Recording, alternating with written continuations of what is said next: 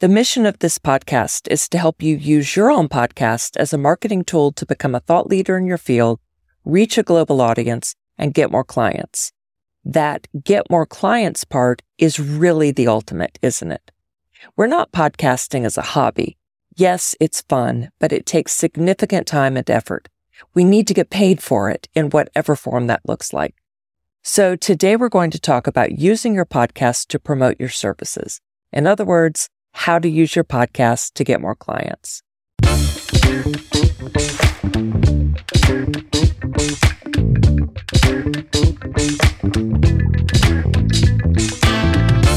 Welcome back to Podcast Launchpad. I'm Kelly.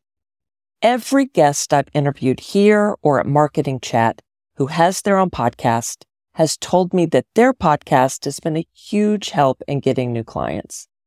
As you know, having your own podcast builds the know, like, trust factor. The more people listen to your show, the more they get to know you, the more they learn from you, the more they like you, and the more they trust you. As they become fans of your show, they'll want to check out your services. When they do, when they reach out to do a discovery call with you, your podcast helps to shorten the sales cycle because they feel like they already know you. My clients have listened to my show. They know what I'm about. They know my vibe. They know what my mission is. During a discovery call, they tend to have fewer questions for me since they've already listened to at least a few episodes of my podcast. The questions they do have are about whether they are able to overcome a specific problem and not about who I am. They may ask about how we can work together, but not about whether I am capable of helping them. They already know I can help them from listening to my show. It's the same for the guests I've interviewed, and it's the same for you. Now, most listeners aren't going to reach out for your help unless you let them know that you're available to help them. So of course, this means that you have to promote your services in your podcast. You can't just produce content, sit back and hope that listeners will reach out to you. You have to be proactive, be very clear and invite listeners to reach out. And you have to make it easy for them to get in touch. Before I get into how to promote your services, Let's talk about four things that you need to be doing in your show to make promoting your services effective. First, you have to create highly valuable content for your listeners. If you aren't creating highly valuable content, listeners won't come back. They won't follow your show. You won't be able to turn casual listeners into real fans. Creating highly valuable content is what helps to establish yourself as a thought leader in your field. It makes you the go-to expert in your field, the person that listeners will want to work with to solve the problem that your podcast is helping them with. The second thing you need to do is to be fully yourself. You have to let your unique personality shine through. Remember that it's your personality that helps to make your podcast truly unique. The content that you're creating may be similar to someone else's show, but no one else has your personality. You are the reason that a listener will choose to listen to your show over someone else's show. The third thing you need to do is to publish consistently. Pick the day of the week you're publishing and stick to that day week after week. Same day, same time every week your loyal listeners will come back and look forward to your episodes on that day. Your show will become part of their routine on that day. Now, speaking of loyal listeners, the fourth thing you need to do is build a loyal following. Referring to Pat Flynn's audience pyramid, you're turning casual listeners into active listeners, then into a connected community, and finally into superfans. Active listeners may buy from you. A connected community and superfans definitely buy from you. In fact, superfans go out of their way to buy from you. Creating superfans goes back to creating awesome content, being fully yourself, and publishing consistently. You also need to engage with your audience. This means DMing new legitimate followers on social media. You reach out to them. Don't wait for them to reach out to you. Reply to comments on your posts. Do Instagram lives or other live streaming events. Do coaching call style episodes. Invite listeners to leave you voice recordings or a message that you play or read on your show. All of this will help turn your audience into fans. You can start promoting your services anytime, even from day one of your show. But you'll get the most traction once you've turned casual listeners into active listeners, since it's active listeners who will actually buy from you. So, how do you promote your services in your podcast? Here are my four recommendations. First, you're going to promote only one service at a time. You're not going to send people to your services page to check out my services. That's too broad. You need to give your listeners very specific instructions on what action you want them to take. I discussed this in episode 78 on how to create effective calls to action for a podcast. You don't want to overwhelm listeners with too many options. That's what happens when you send them to your general services page. So you're going to pick just one and direct listeners to a link to that specific one. Second, the type of service to promote should be an easy to take action. So a free discovery call or an entry level single session. It's pretty tough to sell listeners straight into a high ticket program directly from your podcast. It's much easier to get them into a single session or to get on a discovery call with you. These are low commitment, low cost actions. They're essentially a taste of what it's like to work with you that can lead to a high ticket program down the road. If you don't offer discovery calls or single sessions, you may want to consider doing that. And you don't have to offer an unlimited number of them. Do them just one or two days a week and for a limited amount of time on those days. Now, even if you do allow an unlimited number of them, it's best for you to limit them to specific days and times so that you can get into that mindset during those times.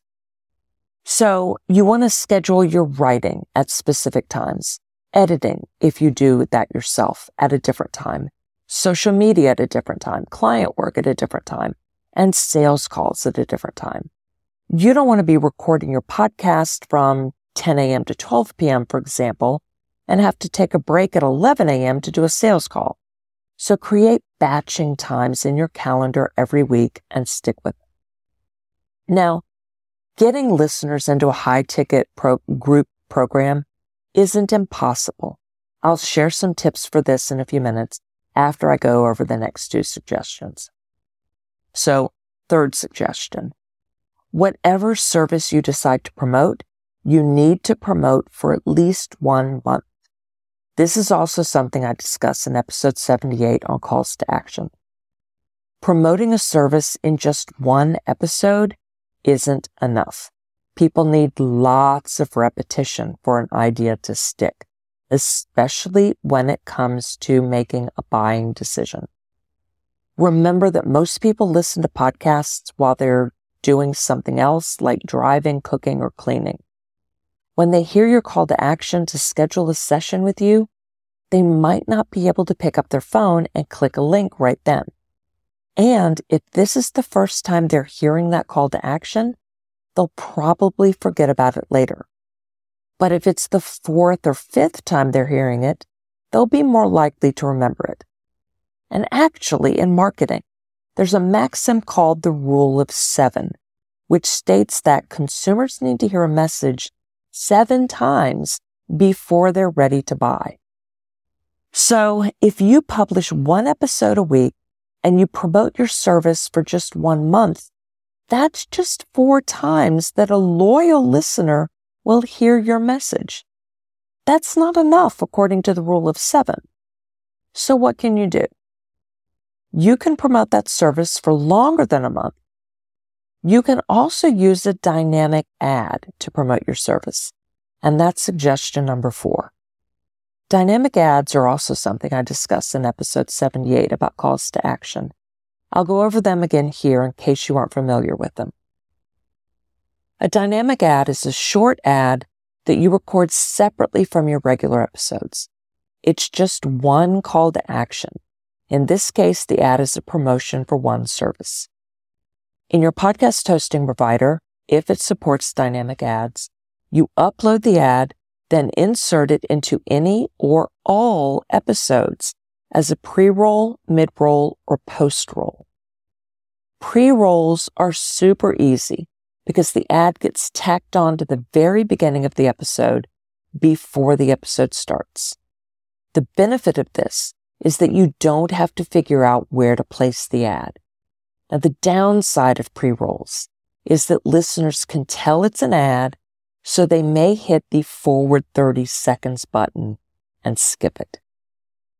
Post rolls are like pre rolls and that they're super easy because they get tacked onto the very end of the episode after the episode is done. The benefit here is that you don't have to figure out where to place the ad. The major downside is that lots of listeners pick up their phone and skip to a different podcast as soon as the sign off starts. That's what I did. So many listeners won't hear your post roll.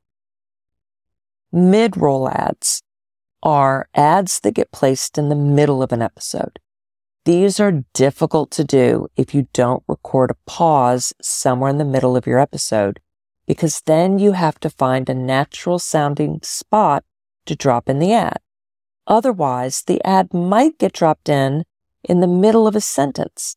So that's the downside of mid rolls that they're really difficult to do. Now, the major upside of mid rolls is that they tend to be more effective than pre rolls and post rolls. Listeners are much less likely to pick up their phone in the middle of an episode to skip a mid roll ad. So most listeners will hear your mid roll ad. But again, they're difficult to place if you don't record a pause in the middle of your episode. Now, whichever ad type you decide to use, you would want to apply the ad to all episodes. This means that all of your past episodes would play the ad as well as your current and future episodes. What happens then is whatever episode any listener plays will feature that ad in it. On any given day, I get the most plays for my most recent episode but I've got people listening to many old episodes as well. If I promote a service only in current episodes for just one month, that means that listeners won't hear about that service when they listen to old episodes. So if someone finds my show and they're listening to episode 20 and here I am on episode 81, they won't know that I'm promoting a service if they're just listening to episode 20. But if I use a dynamic ad, they'll hear about my service even if they don't listen to any current episodes at all. And there's a chance for much more repetition since I've got listeners listening to more than one episode at a time. For the listeners who listen to two episodes a day, twice a week that I release new episodes, that's four episodes a week for a four week promotion. So that's 16 times they'd hear that ad. If you're doing one episode a week, for the people listening to two episodes a day once a week, they're hearing your ad eight times during a month. That's one more time than the rule of seven. Now, yes, there are some people who won't hear the ad that many times, and there are other people who will hear the ad more than that. But you see how using a dynamic ad optimizes how many times listeners will hear about your service compared to sharing your service directly in your episode for only one month. Another benefit of using dynamic ads is that you can change them anytime. Now, you don't want to change them frequently or randomly. Remember repetition. But when you are ready to change the ad, you record a new one upload it to your podcast hosting provider, and replace the old ad with a new one. It's also fine to just get rid of the old one and not have any for a while. So let's talk for a minute about promoting a high ticket group program on your podcast. This has to be the one and only call to action on your show for as long as you're promoting this service. You will definitely want to use dynamic ads for it because most likely you'll have a specific launch date for your program. So you need to be able to remove the ad and change the ad out based on the timing of what's going on. And you will absolutely want to talk about your program for more than a month. You'll have to build up significant buzz for the program. So the dynamic ads are essential so that people hear about it no matter what episode they listen to. You'll also want to change out the ad over time. The first one can mention the program as a coming soon sort of thing. You don't necessarily have to give any kind of link to it just yet. And when you do, it can be a link to a landing page with a sign up form to get on the waitlist. When the sales page goes live, you'll need a new ad for that. The ad should change as the deadline approaches then have a different ad during the final 24 hours before the doors close. And you'll need to be ready to pull the ad as soon as enrollment ends. You can get rid of the ad completely or replace the ad with something else, such as an ad for a single session or a discovery call. Since this is a high ticket, high commitment program, you need more time to promote it, a bit more creativity in promoting it, more buzz, and more nurturing. No matter what service you promote, show excitement, touch on their dream, and talk about their drain or the problem you're helping them solve. Even though your listeners have come to know, like, and trust you, working with you isn't a no brainer if they aren't superfans yet. So you have to make it clear why they should work with you. That is it for today. Be sure to follow this show so you don't miss a single episode. And I will see you next time on Podcast Launchpad. Thank